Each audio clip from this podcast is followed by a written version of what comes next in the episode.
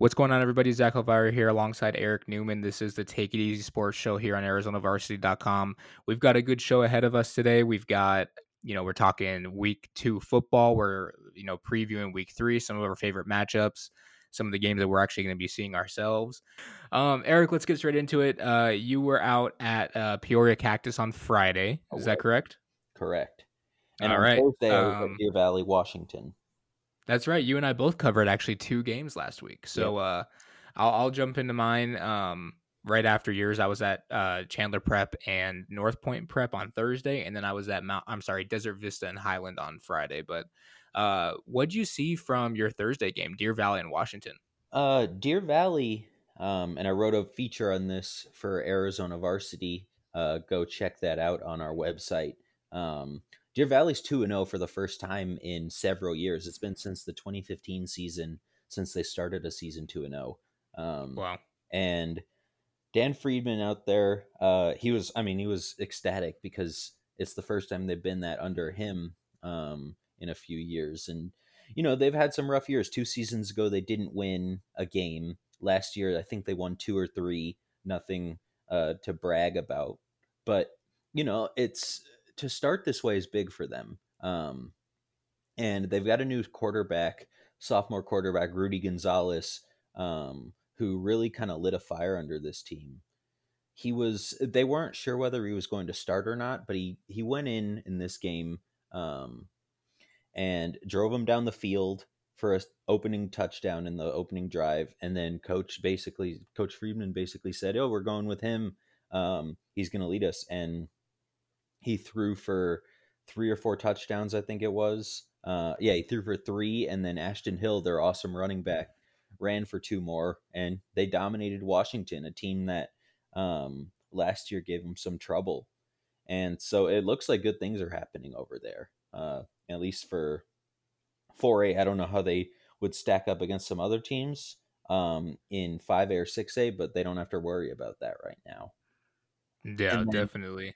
And then Cactus, uh, in their win against Peoria in a rivalry game, I thought this would be a lot closer. Uh, it really surprised me um, how uh, because last year the uh, Cactus in the regular season it took a drive in the last few minutes of the game to win in the fourth quarter over Peoria, but you know that was a it's a different atmosphere when there's not the same amount of fans and it's at Cactus instead of at Peoria, but I thought it would be more of a fight. They really dominated everywhere, and it was Cactus's defensive line that really, really stuck out to me.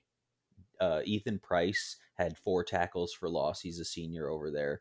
Three of them were sacks, and they just uh, Cameron Mack is one of the best 4A running backs in uh, one of the best running backs in 4A for Peoria, and he had one or two big runs, but for the most part, they couldn't really get him open space. And you can have the best running back in the world, but if the offensive line isn't blocking that well for him, it doesn't really matter.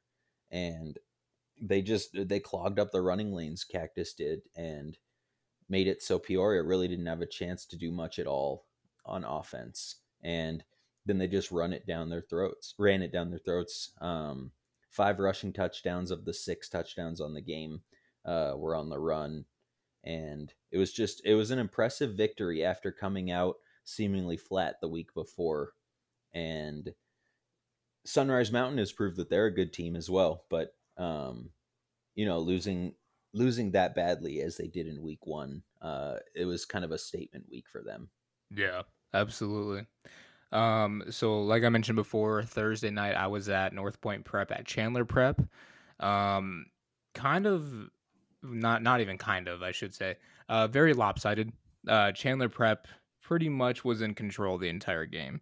Um, Sterling Harris, 2023 running back there at Chandler Prep, he played only two quarters and he got roughly 128 yards and two touchdowns.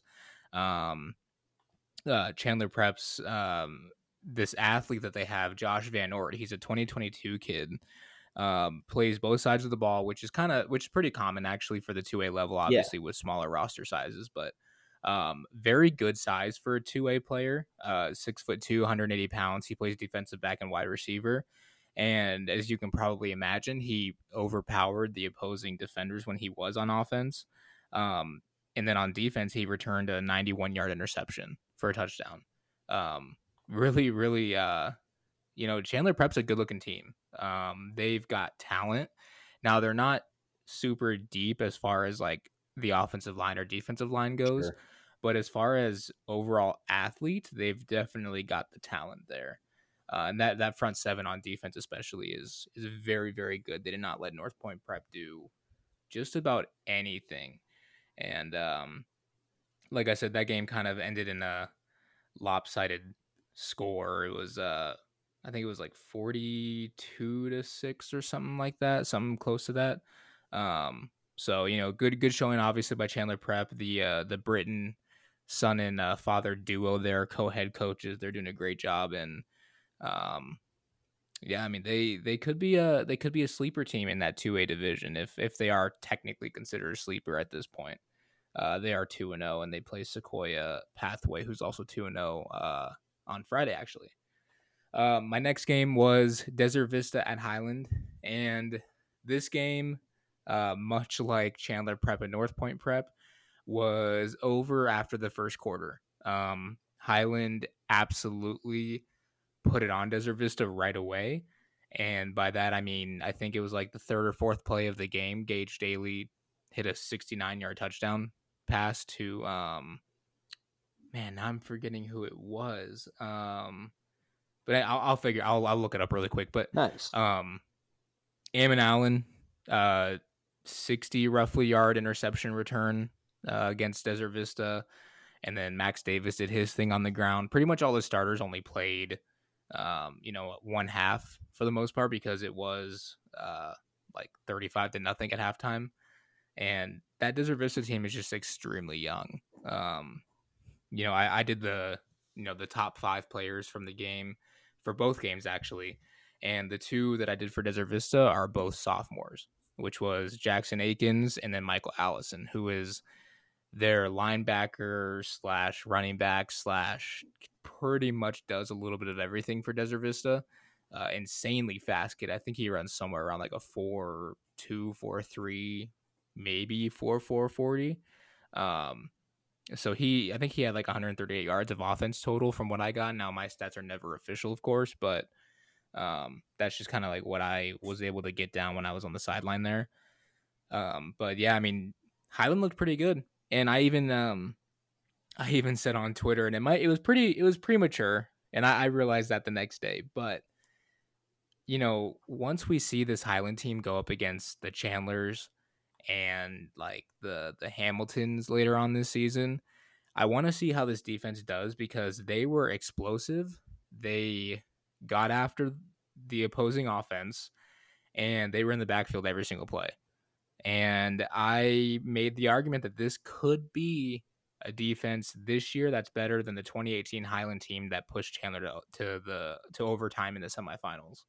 So we'll have to see. Obviously, like I said, that was, was kind of a premature, you know, uh, I guess prediction on my part, but uh, they were very impressive. So, and I'll be interested to see what happens. I want to ask you about this, but um, Desert Vista, I was at their uh their last game of the season last year, the 6A semis when they uh almost came back and beat Liberty. Yep. They No, they lost they lost to Liberty. That's what I said. They almost beat them. Oh, I thought you said they came back and beat them. My bad. They Go came ahead. back and almost beat them. Anyway, um they you know, it seemed like they had some promise for the next year. They had some young guns. Is it just that they have too much youth on the team that isn't experienced right now and it's just going to take a little bit before they get there or what's going on with desert vista because you know i thought um i don't know much about the line still and everything obviously but um devin grubbs is awesome um i figured he would kind of show out under um and not being under the shadow of his brother tyson anymore um but you know it's it's surprising that they've gone 0 2. Granted, they've played two good teams, but still, like, is it is it just youth there? what's going on? So much of it is youth. Now, granted, Devin did not play against Highland. Sure, he got banged up actually against Corona. Um, and then you know Dan Hinds told me that he anticipated him to be back this week for Basha. So you know, I think he'll add that spark to the offense that they've kind of been missing. Um, but you know, to your point, like you kind of mentioned, the offensive line is just young. Um, they've got a couple juniors. I think they've got one sophomore. They've got, I think, one or two seniors, but I think only one of them really saw considerable playing time last year. Now, I could be wrong on that, but I do know they had a lot of offensive linemen uh, leave for graduation last year. So uh, they're just a really young team. And they're doing kind of a like a, a tandem at quarterback with Kaden Lentz and then uh, Jackson Akins uh, Kaden being the junior who w- had a pretty good season actually on JV, although he got hurt, so he he's still coming off an injury as well. And then Jackson Akins led that freshman team, I think, to a one loss season. But you know what Hinds told me is kind of the obvious. Going straight from freshman to varsity is a really big jump. I don't care how good you are; it's a pretty big jump. Um, and he just said that it's just taking some time for them to adjust. But one thing that I know about Dan Hinds and you know about Dan Hinds and that coaching staff is they're going to have those guys ready to play every single week. Yeah. Whether or not they come out on top, you know, we'll see what happens, but I, I mean, they're they're going to be ready to play. They're not going to back down from anybody. And they're going to keep playing throughout the entire game whether they're up by 40 or down by 40. So Yeah, man. I uh I expect them to uh, make a comeback. I don't know how to even think about because there's a lot of teams um, that are 0 and 2 or maybe 2 and 0 that weren't necessarily uh, slated to be that way. It's still early, um, and I expect that they'll make a comeback and make a good showing of it. Yeah, and we are going to talk about this week's games, obviously a little bit later on, but they match up very well with Basha. I think two very young teams at obviously you know key positions. I think Basha is still starting a freshman quarterback and a couple of their freshmen as well on both sides of the ball actually. So um, I think it'll be a really good game on Friday actually between two young teams kind of trying to find their way. They're both 0 and 2 and um, you mentioned something I think it was about Deer Valley starting 2 and 0 for the first time since 2015, right? Yeah, that's right. So what's really funny about that is I went back and I looked at AZ Football Archives. Shout out to uh, to AZ Football Archives, obviously, for being pretty much the centerpiece for all things high school football in the in the in the history here in Arizona of high school football, I should say. Yep. Um, now, according to that website, this is the first time in program history Desert Vista is starting 0 2. Would you believe that if I told you that? I mean, yeah, I mean, I suppose so. They're good pretty much every year. Um, they've won state before. They've, you know, been deep in the playoffs year after year after year. Dan Hinds is an awesome coach. Um, they have good talent every year. So it's hard to believe it's happening, but it's not hard to believe that that's the stat. Yeah. Yeah. And that's, it was funny because I even asked Dan about that. I was like, so I'm sorry to bring this stat up, you know, to you, but is, is this something that kind of, I guess, rings your bell for lack of a better term? And he's like, I don't know. He's like, it's possible, but I feel like I've had an 0 2 team. But I went back and looked again just to double check, and I still didn't see where they started 0 2 in previous years. Now, granted, that does not mean that this team is terrible. That is not trying to take a shot at this team. Dan Hinds also said this is the youngest team that he's ever coached.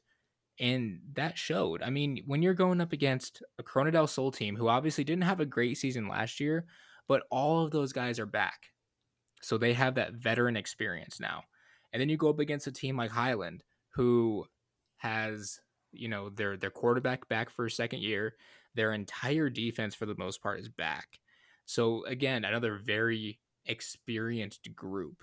Um, that's why I said I think this matchup with them and Basha on Friday is going to be a little bit more balanced in terms of which team is favored because they're both super young, but they're both very talented. Mm-hmm. So I think I think it'll just be kind of one of those, you know, maybe who has the ball last kind of games. I mean, we'll have to see, but because um, obviously Basha, they're they're still going to be without arguably one of the best you know defensive players, and I think the 2023 class and Wyatt Milkovic, he's still not eligible yet because of transfer rules. So um, I don't know. It'll be. I think that game's going to be extremely interesting. I know I'm kind of, you know, uh, spilling the beans a little bit here as far as what what game I'm probably covering this week, but um, I think I just had to mention that because you know people are going to be looking at Desert Vista and saying, "Oh crap, like what's going on with them?" But truth of the matter is, they're just really young this year, and that's really it, honestly. That makes sense. Um, and then Mountain Point is also uh, in a similar situation, but they're you know Yeah. also in a kind of a rebuild mode um, after Yeah. the way last year went. Are they? Is it similar, or what are you seeing from that squad? So Mountain Point, in my opinion, they're not necessarily young. I mean, they are very young at some positions. They're not young more than they are just not used to each other. Um, This is a team that had a lot of transfers. Um, I don't even know the actual number to be completely honest. Some of them are eligible right away. Obviously, like Jaden Crockett from Alhambra, um, Amir Boyd, obviously from South Mountain, is eligible right away. Um, but then you've got guys like you know Rob Moore from Chandler, who's not eligible. You've got guys like Chris Arvizo, who's a very talented sophomore quarterback, who's not eligible yet.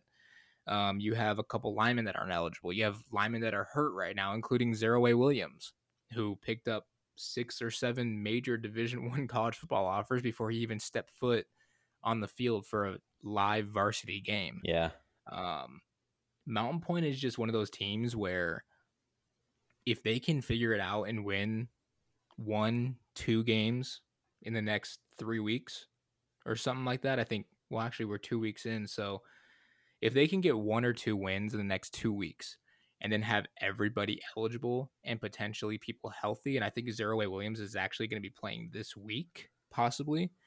Um, this could be a very dangerous team down the back stretch of the season and into the playoffs, possibly.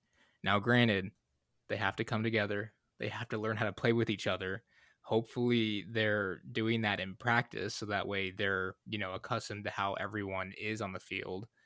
Um, but yeah, I mean they they played really well against Higley, and then they faced a Centennial team that was probably pretty pissed off because they got mercy ruled by Hamilton. So, um, you know, and obviously when you're down a bunch of D line and offensive linemen facing Centennial's offensive line that's just a behemoth of an offensive line, uh, you can probably expect it not to really go your way, unfortunately.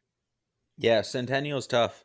Um, that's going to be a team that I think the rest of the year they're going to be on a mission to kind of prove that Week One against um, Hamilton wasn't their real identity, whether it is or Yeah. not. They're going to be Yeah. motivated the rest of the year. It's rare that they take a loss like that at the beginning of the Yeah. year. Uh, one team I do want to ask you about. We're gonna go to two A football for this. Um, you know, I brought it up to you before when they lost in week one, and that was Trivium Prep's regular season win streak. Now they have a regular season loss streak, or losing streak, I should say. Uh, they lost to Scottsdale Christian by a pretty good margin, actually 49 14 in week one. And week two looks like Scottsdale Prep just barely squeaked by with a 27 26 win. Um, have you gotten a sense for what may be going on with Trivium, whether it be just a game that got away from them? Are they also pretty young? Like, what, you know, what have you kind of heard out west? They are really young. Um, that's Okay. kind of the biggest part of it is they lost a bunch of their mainstay players from last year um, that were seniors, big parts of the team. They have they have some size, but not a ton for especially for two A. And also part of it is that um, this Scottsdale prep team was the only. Uh, when I'm looking back at the schedule, Scottsdale Prep was the only one that really gave them much of a game. They played a really tough uh, one score game against Camp Verde last year, but they only beat Scottsdale Prep last year, even with the undefeated record by two points. They won 15 to 13. Um, so that was kind of a grinded out game, and Scottsdale Prep has some good players back. So I think it's youth and also that, um, you know, I think that they were obviously way outplayed in the first game um, by Scottsdale Christian, but I think Scottsdale Prep and them are pretty even most of the time, and you know the team just happens to be a little bit better this year. Got it. Okay. Makes sense. Um, one game I do want to look at really quick before we move on to um, you know, looking ahead to, to week three of the football season. I'm glad that we are still getting to this point. Um, Chandler Pinnacle. Chandler basically run ruled Pinnacle to the point where I think Chile even said their scoreboard power went out. Now, obviously, that doesn't have to do anything to do with the score, but still funny. It is funny. Um, what was your reaction when you saw that score to that game? I weirdly was not that surprised. I just think Okay, that, it's funny because neither was I. like, I just think that they happen to be freaking awesome. Like, I think it just so happens that this team is going to destroy people. And whether it's a good thing or a bad thing, you could argue. Um, but I only think there's two or three teams in the entire state that are really able to play with them. And, you know, that was kind of what people were thinking, but it's just kind of been on display now. Yeah. I mean, I I guess I shouldn't say I was surprised to see that it was that bad, but I mean, I thought Pinnacle would at least, you know, get in the end zone a couple Yeah, times. I suppose I should say that I figured they'd probably score. Yeah.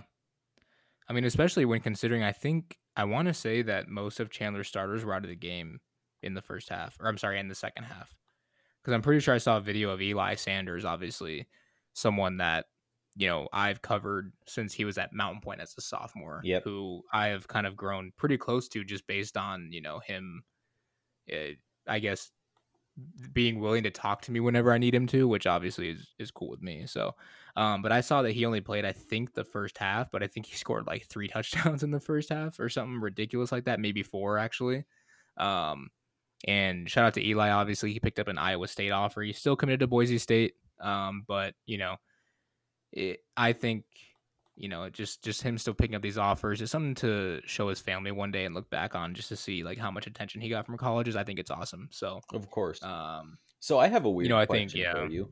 Um, Yeah. Kind of getting off of, uh, I guess Eli will be involved in this. Do you think that you know we go to the um, there's all the awards, Ed Doherty Award, um, the the different the, the Arizona Varsity Awards, AZ Preps 365 Awards, which is basically the AIA.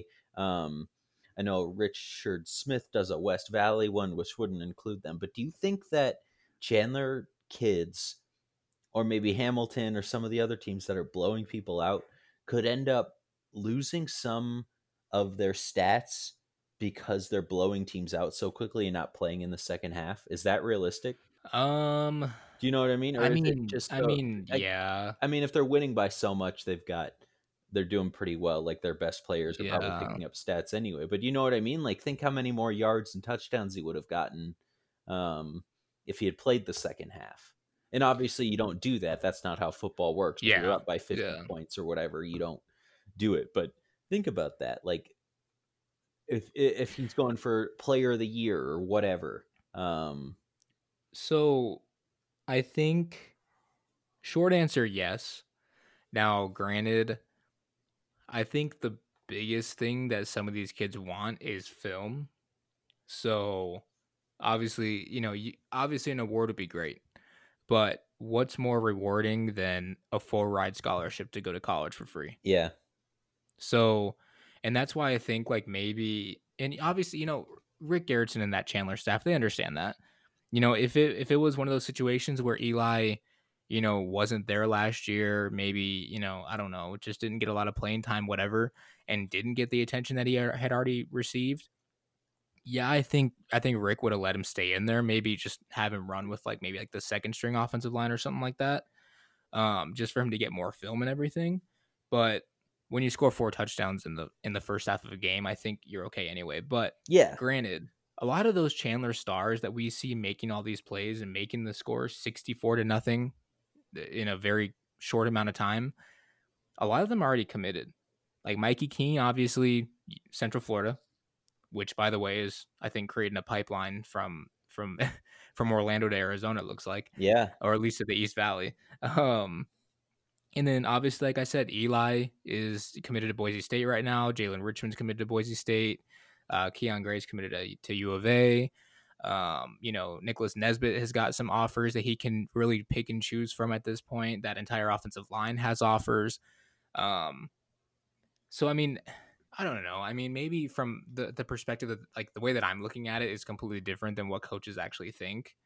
But I mean, I don't think you pull guys unless it's gonna unless you know that you know they're gonna have enough film for that specific game. Yeah, especially if they're guys that you think are, are able to go, you know, to a Division One school like that. Um, so I mean, maybe part of it. again, the thing is, if you're up by that many, probably the best kids have done pretty well for themselves anyway. Well, and you also got to think too. It's like when you're up by that much, how much at that point do you want to risk injury? That's true. So, because I mean, all it doesn't even it doesn't even take a weird hit. All it takes is one step sometimes that we've seen, you know, basically everywhere. One bad step and your season is done because your knee goes out or whatever. So, I mean, look at look at the Dak Prescott injury. Sim, just you know, quarterback run. He wanted to get the first down. He got it. He got tackled in a weird way, out for the season. Yeah. So like, you know what I mean. So at some point, it's like you know the quote unquote basketball term load management.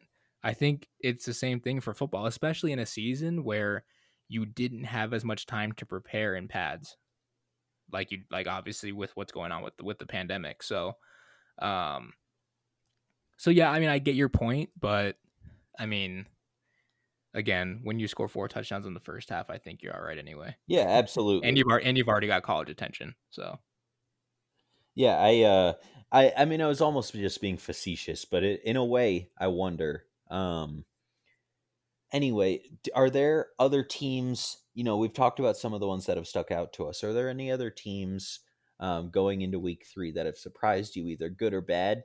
Um, who's who's stuck out to you in either way? Um, there have been a few that have kind of stuck out to me, but I'm actually gonna throw a curveball at you, Eric. Yeah. Um, we're gonna hold this conversation for a few minutes down the road because right now I want to bring on Ralph Amsden. Okay. Uh, so as you guys all know, Eric and I celebrated. And it's kind of a surprise to Eric because I didn't tell him yet. Uh, we had we had talked about getting Ralph on the show. Um, you know, kind of as a review because Eric and I surpassed 20 episodes last week. And thank you again to all of you for the support and everything. Um, we're going to be making a lot of changes in the next couple weeks here, new music. Um, you can now subscribe and follow our podcast specifically and get all of our episodes essentially sent to you. Um, so a lot of changes are coming down, but we want to talk to Ralph, or I want to talk to Ralph, and kind of just get his sense of where we are now compared to our first episode because he was our first ever interview on the show. Now, granted, we're not going to do the same thing that we did before, where we ask how about him and how he, you know, got into this business and stuff like that. We're going to talk quickly about our show, and then we're going to go straight into more football questions, which includes teams that have surprised us so far this year. So, Eric, if you're ready, I'm ready to bring on Ralph, and uh, we'll get we'll get this uh, this kind of surprise interview started here. Cool. Ralph, how are you doing tonight? Thanks for joining us. I'm good, guys. I'm excited to be back on. So I kind of surprised Eric a little bit. I actually didn't tell him that you were going to be jumping on with us. We're recording our segment and we were kind of just, you know, going through, you know, what games we covered. Uh, we were about to actually head into the teams that have surprised us the most, but I kind of threw a curveball at him and said, I want to hold off on that because we're going to ask Ralph the same question. So uh, we will get into that. But first things first, Eric and I surpassed 20 episodes. This is episode number 21 now.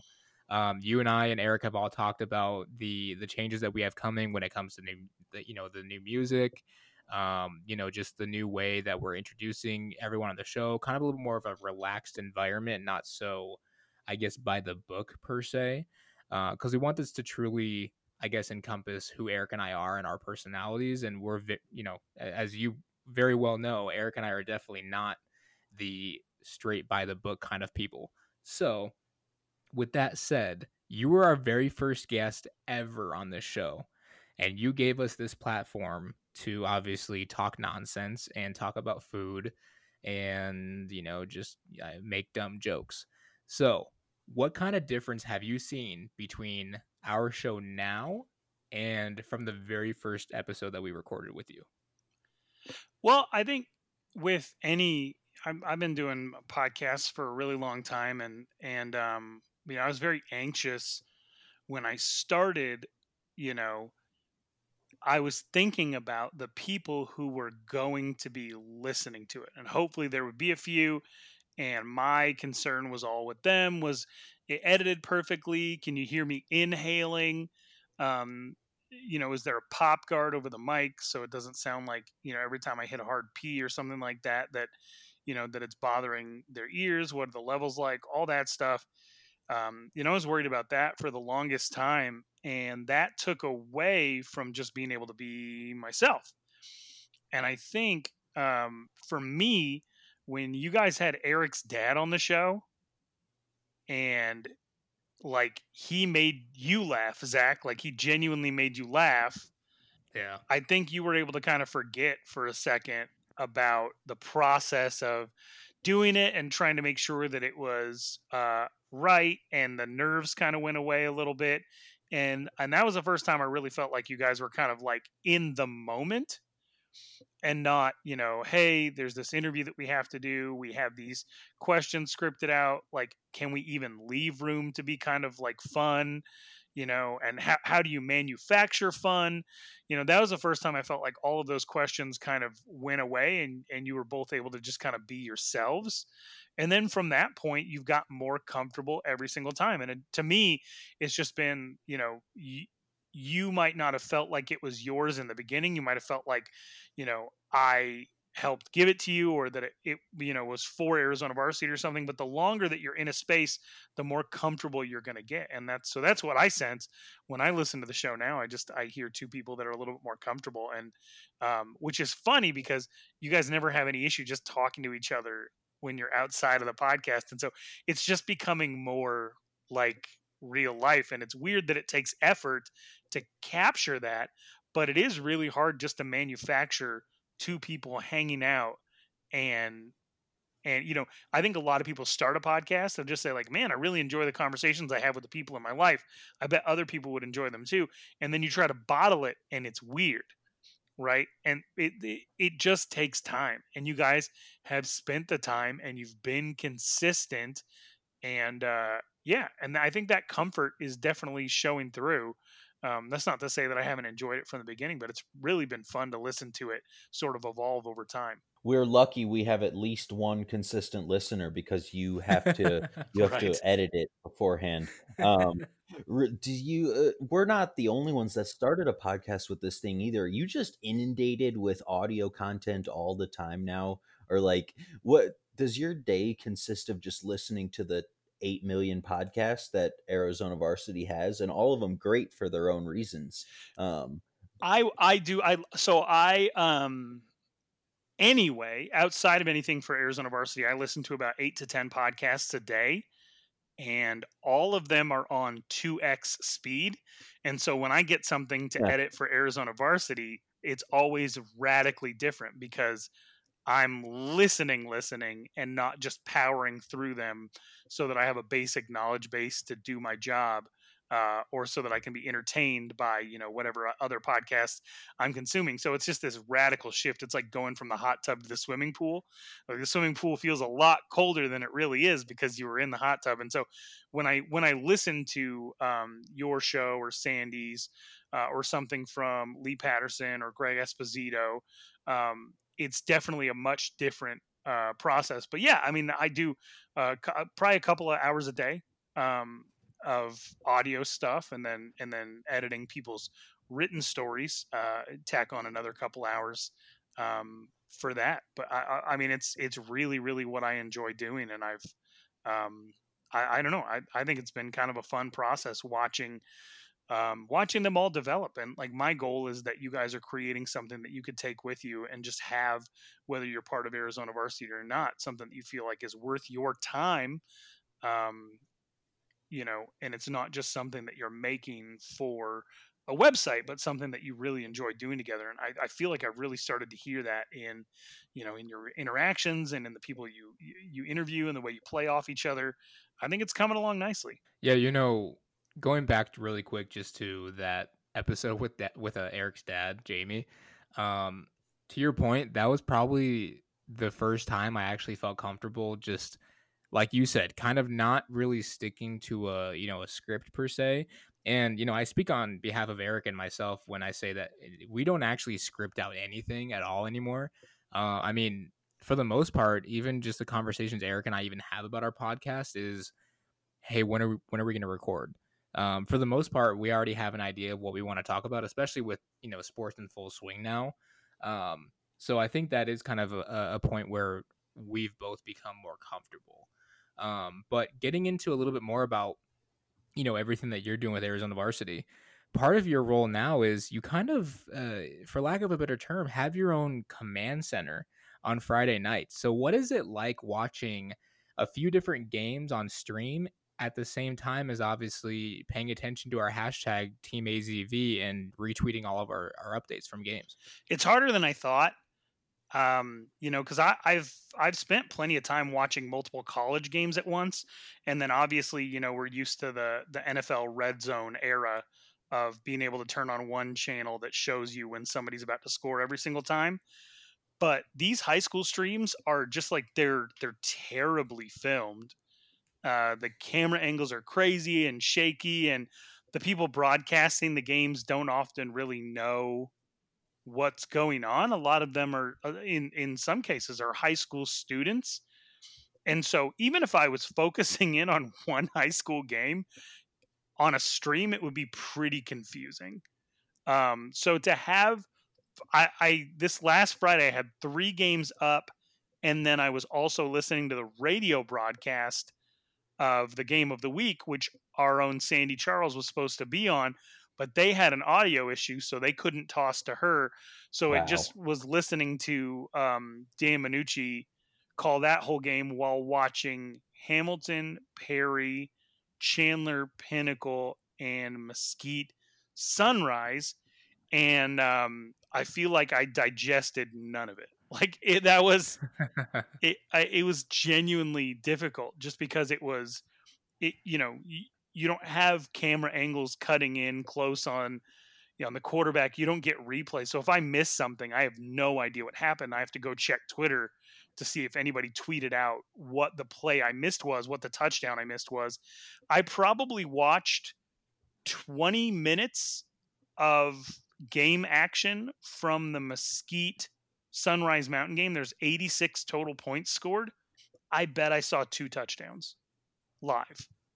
Wow. Because I was just trying to pay attention to multiple things at once. And then I got to be honest, like the NBA Finals game five, you know, I had one eye on that too. And then I'm retweeting everybody's stuff. And so it's it's definitely something that's going to take some some getting used to because it's just not they're not going to be quality broadcast. It's all going to be really rudimentary stuff, and so you don't know what to focus on and when. Um, so that that's going to be that's going to take a little bit of getting used to. I think. I think I, there's no way I can watch three games at once like I tried to this last Friday. I think I have to pick two. And if one gets out of hand, if one team goes up by more than two scores, then I just got to find a closer game. Um, the thing that sucks is if you have an NFHS subscription, you can't watch multiple games at the same time. So I can't open up like a new window mm. for all the NFHS games. I, I couldn't toggle between games, which doesn't make sense. Um, you should be able to do something like that, but it, it, it won't let you. So you can only watch one NFHS game and then uh, some of the streams are free, and then Sports 360 AZ does all the Chandler Unified ones, so I can usually find one on there. And then Pro- Prep Spotlight AZ has been charging for individual games, and I haven't really bought a mm. subscription to that yet. So um, if there's a game that I need to see on there, then I'll also have to pay for that. So that'll be, um, I don't know, it's just kind of an interesting. It, it's definitely been an interesting experience. That doesn't make sense to me with with NFHS because you pay. I mean, it's not cheap to subscribe and watch those games. So I don't understand why they wouldn't let you, you know, watch multiple games at once or even do like a split screen of two games. Yeah, I remember last year um, I was at an Arizona State game. I can't remember who they were playing. Uh, might have been Oregon. I think it was the Oregon game. I was at ASU Oregon while Chandler was playing Salpointe and Hamilton was playing Centennial or not Centennial. Who did Hamilton beat to go or Saguaro? so Saguaro yeah, beat Saguaro. Hamilton. Go to the, so those two games are on Saguaro Hamilton and Chandler Salpointe, and I tried to watch them from the ASU press box, by putting one on my phone and one on the computer, and NFHS wouldn't let me log in from two devices at the same time. So that that made wow. me mad. Hey, shout out Larry Scott for those uh Friday night Pac-12 games. Oh too. my gosh, cannot stand them. um, with the football you have watched though, has there have there been any teams that stand out? Zach and I were actually just about to talk about some of this in high school football. Like, has there been anybody that surprised you, or anybody that um, you've been excited to see as two and zero, oh, or someone that you're surprised as zero and two? What is what has been some of your takeaways, Ralph? Genuinely shocked that Sunrise Mountain is um, two and zero, oh and and to see what they've been able to do on offense yeah. both weeks and the way that they answered back repeatedly when Mesquite tried to come back on them. Um, I've gotten to pay a lot of attention to them the last two weeks, and so that was that was a genuine surprise. Um, I would say that I also uh, I, I watched a little bit of Valley Christian, Phoenix Christian, and I'm proud of Valley Christian for the way that they've evolved. Them beating Phoenix Christian is a really big deal. Um, and I know Phoenix yeah. Christian's two A and they're three A, but this is a this used to be a rivalry game. Um, and I would I wouldn't say there's bad blood between the two teams, but like Valley wanted to win, and uh, they ended up pulling it off, uh, 21 to seven, which is really really cool to see them figure it out on the offensive and defensive side of the ball because you know, I think, you know, they won a championship all the way back in like 2009 or something like that. And then they just kind of been uh, middling ever since, and and waiting to take that next step. And they've had some great coaches and and infusion of talent, and I think they're finally starting to put it all together. So it's cool to see them be two and zero. Oh. Um, as far and and then I guess Highland a little bit surprised me with what they did to Desert Ridge in the first week, and then everything good that Zach had to say about you know Highland's performance against Desert Vista. That that was pretty impressive. Um, and if and then uh, I would say Hamilton um, being as advertised because I thought everyone was being a little bit hyperbolic with how good they said Hamilton was going to be this year, and they have not disappointed. So those those are the things that are sticking out to me so far. I was going to say on Sunrise Mountain that uh, I went out there earlier this year, uh, and you know every coach when you go out there for a season preview says good things about their team. This is an awesome, talented group blah blah blah. Um, but Steve Decker really, really seemed to think that this was one of the most talented teams he's had out there. Um, and you know he could throw platitudes around like, "Oh, we're skilled and we've got experience," but he was he was outright saying this is one of the most talented teams I've had. Um, big bodies and Sunrise Mountain really looks. Um, they look good. I think this matchup coming against Liberty this coming week is going to show a lot because Liberty proved a lot uh, in their game over against Red Mountain. So uh, I think if they can even keep it close or even win against Liberty, that that shows a lot. Yeah, this quarterback um, from Nevada, Travis Ward, he's been a he's been a nice surprise, and he's a big kid. Mm-hmm. He's 6'4", 210. Uh, you know, he, it's not like he's lighting it up as a passer, but he has five touchdown passes and he scored once on the ground in in each game. I, I, don't think they win without him, and so you know against Mesquite he was eight for ten, two touchdown passes, and ran for another. You can't ask him to do much more. And then their running game was was fantastic as well. And so um, I, I, would I can I think I have them in in, the t- in my top five in five A, and I don't think Agreed. they were even in my top ten going into the season. Yeah, and part of it is, I mean, that was the biggest question for them moving forward was who is going to play quarterback and could they produce. Um, so I think that that answers that quite a bit, and whether he's the stand back in the pocket and make a bunch of throws, um, we've yet to see that, but he's done enough to help them beat two good teams. You know, one team that has kind of surprised me a lot. I guess not necessarily surprised me in in the way that they're two and zero, oh, but I guess it's it's how they've won the games, and that's Casteel. Uh, Boulder Creek one point win. Higley last week one point win. Um, they've got Queen Creek this week, one of the I guess premier matchups uh, of week three for sure, I, I, in my opinion. Um, Ralph, I'm, i want to put you on the spot here for a second because Casteel and Queen Creek are both two teams that a lot of you know Team AZV thinks could be in the open division. Who wins on Friday? I think Queen Creek. Um, Okay. Because I think what it comes down to is having five Division One kids on your defense. That's pretty rare for anybody. Even you know, even you know the almighty Chandler and even Hamilton and some of their some of their you know better years where they were uh, rattling off you know 14 and 0 seasons back to back to back to back. Um, having five D- surefire D1 kids that are all part of the same class on your on your defense is is pretty wild and so um as long as they do what they need to do offensively i don't think casteel will have the ability to uh to come back because if you if you put if you put casteel in a situation where they have to throw their way back into the game like they have the last couple of weeks and you got six foot six safety crew jackson out there you got cal commit Hunter Barth, you got Isaiah Glass and, and Trey Reynolds pinning their ears back and, and trying to get, um, you know, get to the quarterback. That's that's going to be really really tough to overcome. Um, I I, well, I would just like to see a respectable showing from Casteel, and I'd like to see them start a little bit quicker than they have in the last couple of weeks because you know Queen Creek has shown that they're they're susceptible to that. Um, but uh, Queen Creek's questions were on the offensive side of the ball, and those are starting to get answered.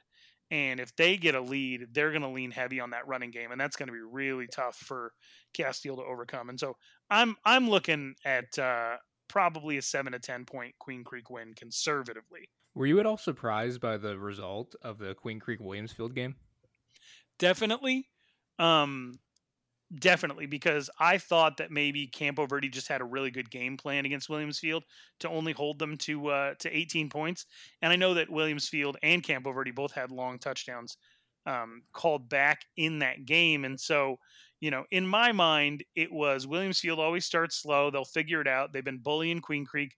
They bully everybody in Queen Creek and Gilbert. It's what they do.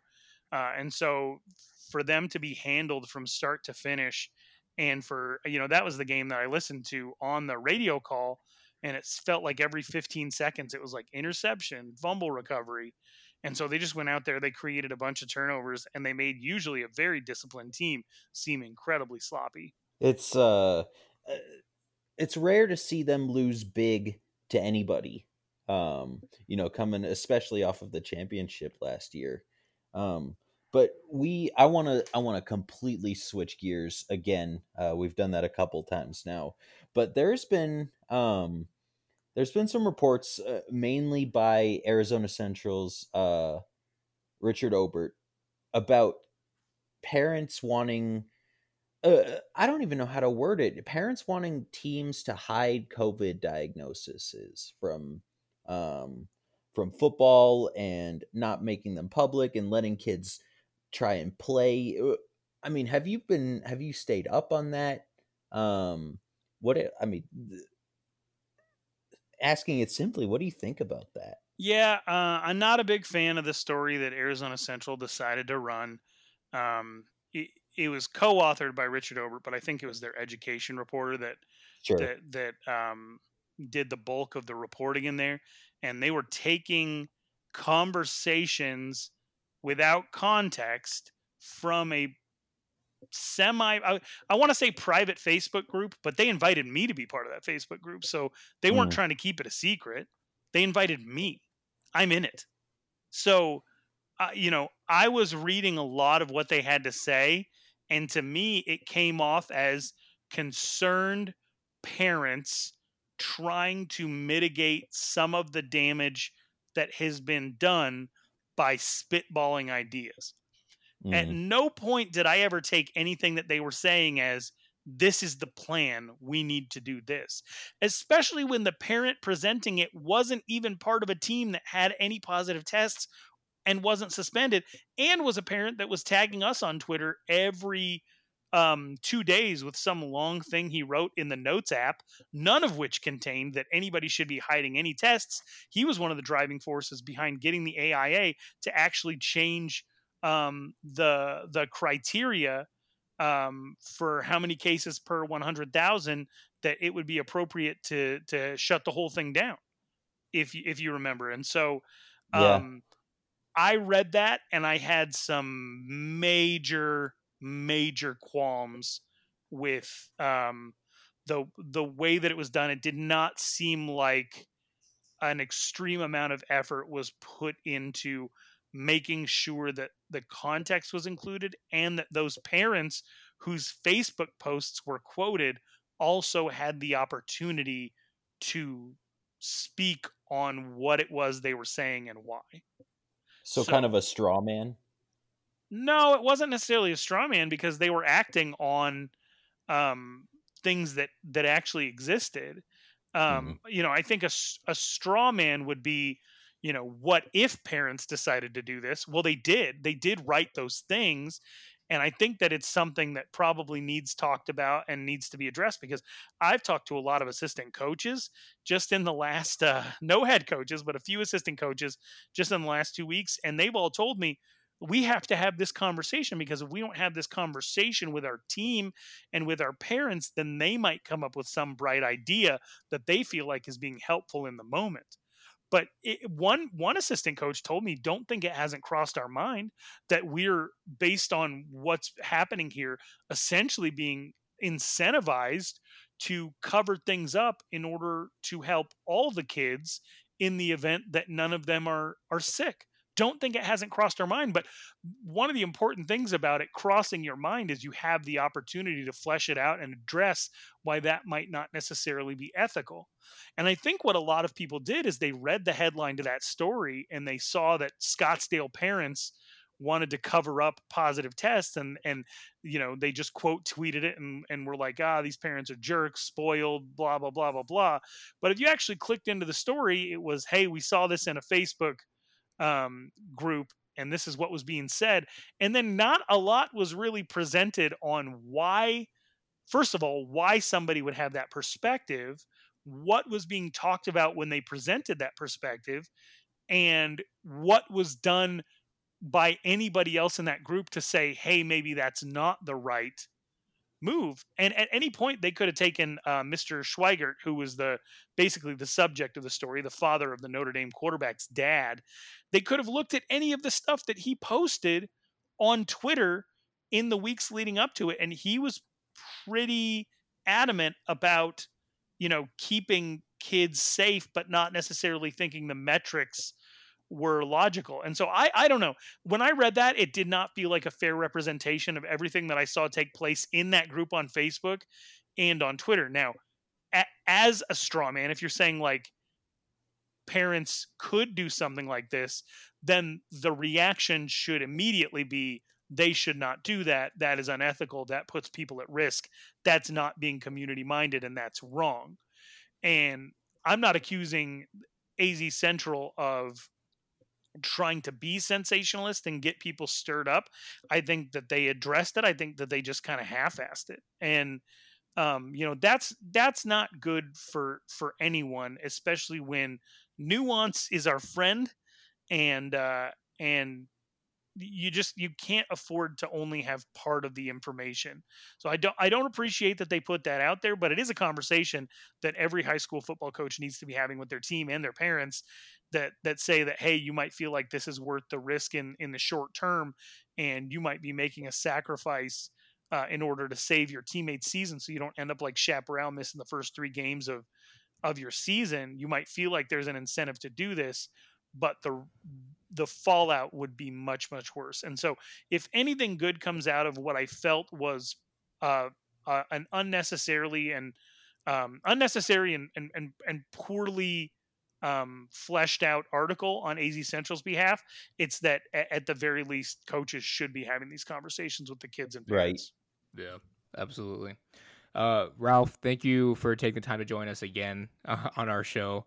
Um, you know, we we truly appreciate everything that you've done for us, giving us this platform, obviously allowing us to kind of have a little bit more freedom, I guess you can say, with being able to talk about whatever we were feeling.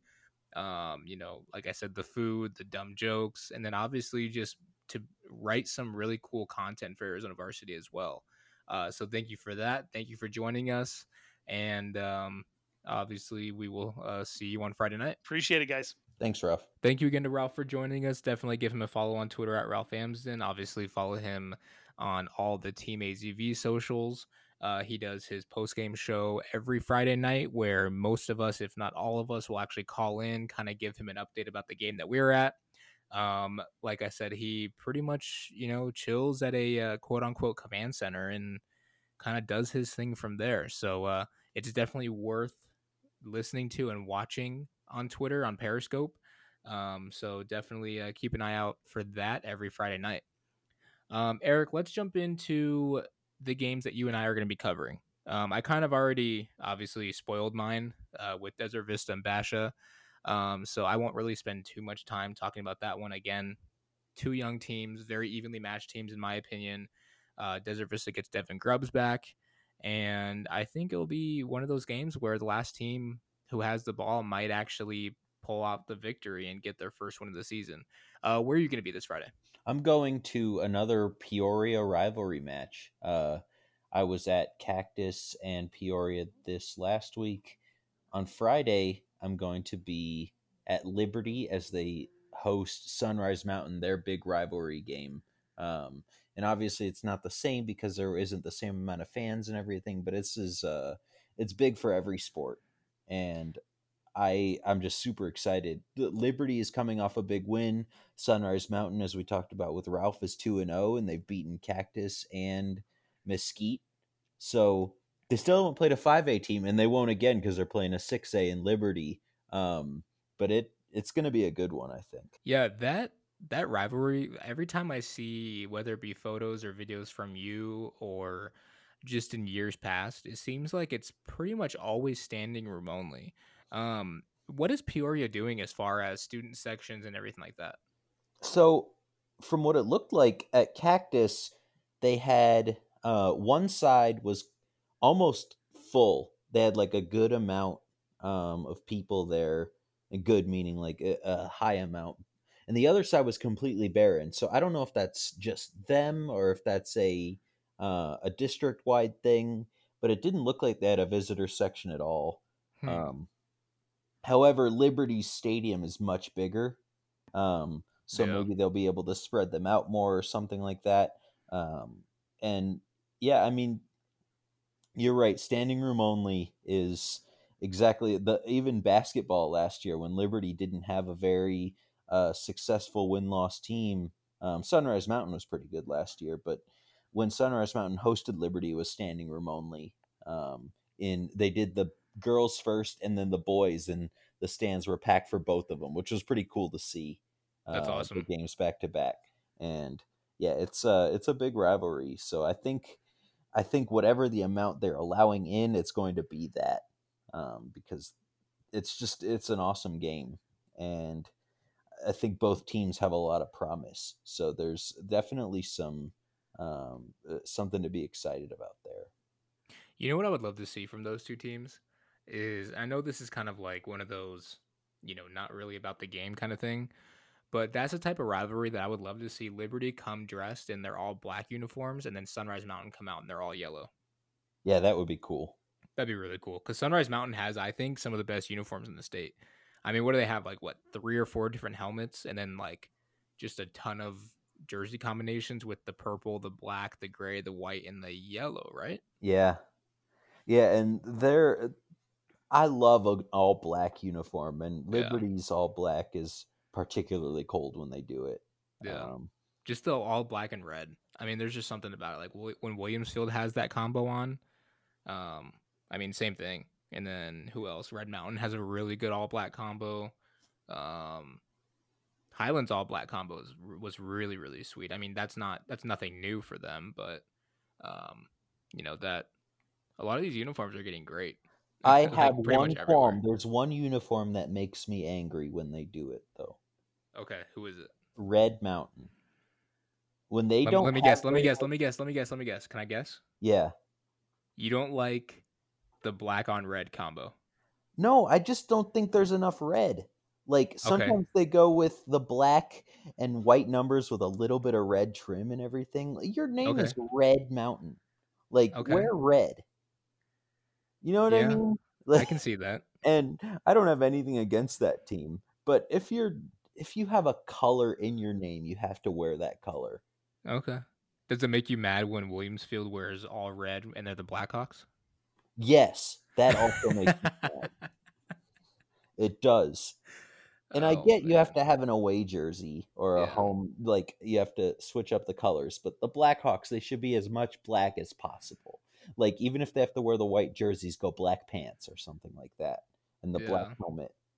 Well, so Williams Field, I don't, I can't remember if they're these are the same now or not, unless they changed them. But they're when they won the title game over Centennial, and I think 2016 or something like that. Um, they had an all black combo, and it didn't even have any red in it at all. It was just black, and then the numbers were like gray or white, and it was a I sweet that. look. It was a like that. sweet look. That's cool. That's what it should be. And then like you can make the away jerseys or the alternates red or white or whatever and put black numbers. But I mean, especially black is so you can do so much with it. Um make it the make it black jerseys. Um I don't know. That's just uh, and maybe they don't have to agree with me, but that's my two cents. I have to ask you, how do you feel about Mountain Point's new uh, maroon helmets? I don't dislike them. Um I like them a lot. I'm not yeah. gonna lie, I like them a lot. I it'll be different. I've never seen them in person. Um Yeah. so I've only seen them on social media and everything. They might stand out a little bit more, but they look nice. Um Yeah. I think it seems like they've been going a little bit more into that maroon. Um Yeah, they haven't worn yellow at all this year. yeah, that's kind of what I've seen so far is the Yeah. um the years past it was the yellows and the whites uh and the blacks, but Yep. Uh, it seems like they're diving a little bit more into maroon and that's cool because it it's a little bit more distinguished there aren't a ton of other teams that do the maroon like that Yeah, not to mention when when Mountain Point wore the all yellow with the with the yellow helmet last year, it was a little too much. it was unnerving it was a little much. yeah Sorry, Mountain. Point. But and I think I think they all agree with that. Honestly, it's kind of funny, but um yeah, it, it was a little too much. The maroon helmets, if they had those last year with those yellow jerseys, I think it would have been a lot better because it kind of would have offset how bright those uniforms were. for sure i So, uh uh, i think it's crazy how many cool uniforms there are right? uh, for high school teams and i think part of it is that you know there a lot of them are sponsored or Yep. have partnerships with whatever brands and stuff but hmm um you know it's i just remember uh, i graduated from high school nine years ago now um and i mean i think my high school football team the the had two jerseys they had a green and a white like there wasn't and they wore the same ones pretty much every year like Yeah. it it didn't change that much and now there's the alternates and they've got the combos and some have a throwback jersey Yeah. um the pink numbers. I've yeah, seen the pink numbers on some of them. cool. I think it's really cool. Yeah. Uh, give them a sense of uh, something different, like make them proud of their high school days. If they're gonna do it, might as well do it right. Well, in one school that really does that too is Saguaro. I mean, they've got the black. I think they have a gray. They have a yellow, a white, and then they even have. I think it's like, it's either white with pink or black with pink numbers. Or no, I think they just have a, a pink jersey. I could be wrong, but they also have a green jersey. For I think it was because of their old equipment manager. I think he passed away and his favorite color was green, so they actually got a green jersey for him and they wore it I think they still wear it every year. Um, I want to say it's like they call it their tug jerseys. I could be wrong on that, but um, you know, very cool with that too. And then, I mean, we've seen who is it? Chandler's got what blue, white. I think they have a gray, black. Um, Desert Vista's got the gray now, thrown in with the with the navy blue and gold and white and Well, if you're if you're Saguaro when they play, is it two weeks they play against Hamilton on national TV? uh yes it is. Yeah. So if you're Adidas, you want to absolutely deck them out for a game. Like that's free advertisement. Oh yeah, I Um, mean Nike's probably gonna do the same thing too. I would assume Yeah. because I think Hamilton is part of. I think they call it the Nike Elite. And I think I think Yeah. Hamilton's one of like the few schools that are actually part of that. I don't know if it's like a program or whatever, but um, and I could be wrong. It may not be Nike Elite, but anyway, they they're like specialized equipment that they get. So I'm, Yeah. I'm pretty sure Hamilton's part of whatever it's called. Yeah. So uh, what I mean is like you want to absolutely deck the team out because it's advertisement for that. And um, some of these teams, you know, there's so much social media now that even the a game that doesn't get broadcast on TV, you can find film on Twitter, online. You can find things Yeah. everywhere, and um, cool jerseys stick out. Yeah, if uh, I had- if I had to guess though, because uh Saguaro, I think I think Saguaro likes to wear the all black in like their statement games, quote unquote statement games, because they wore all black in the Open semifinals last year, right? I don't remember. I think they did, and their all black uniforms are just so clean.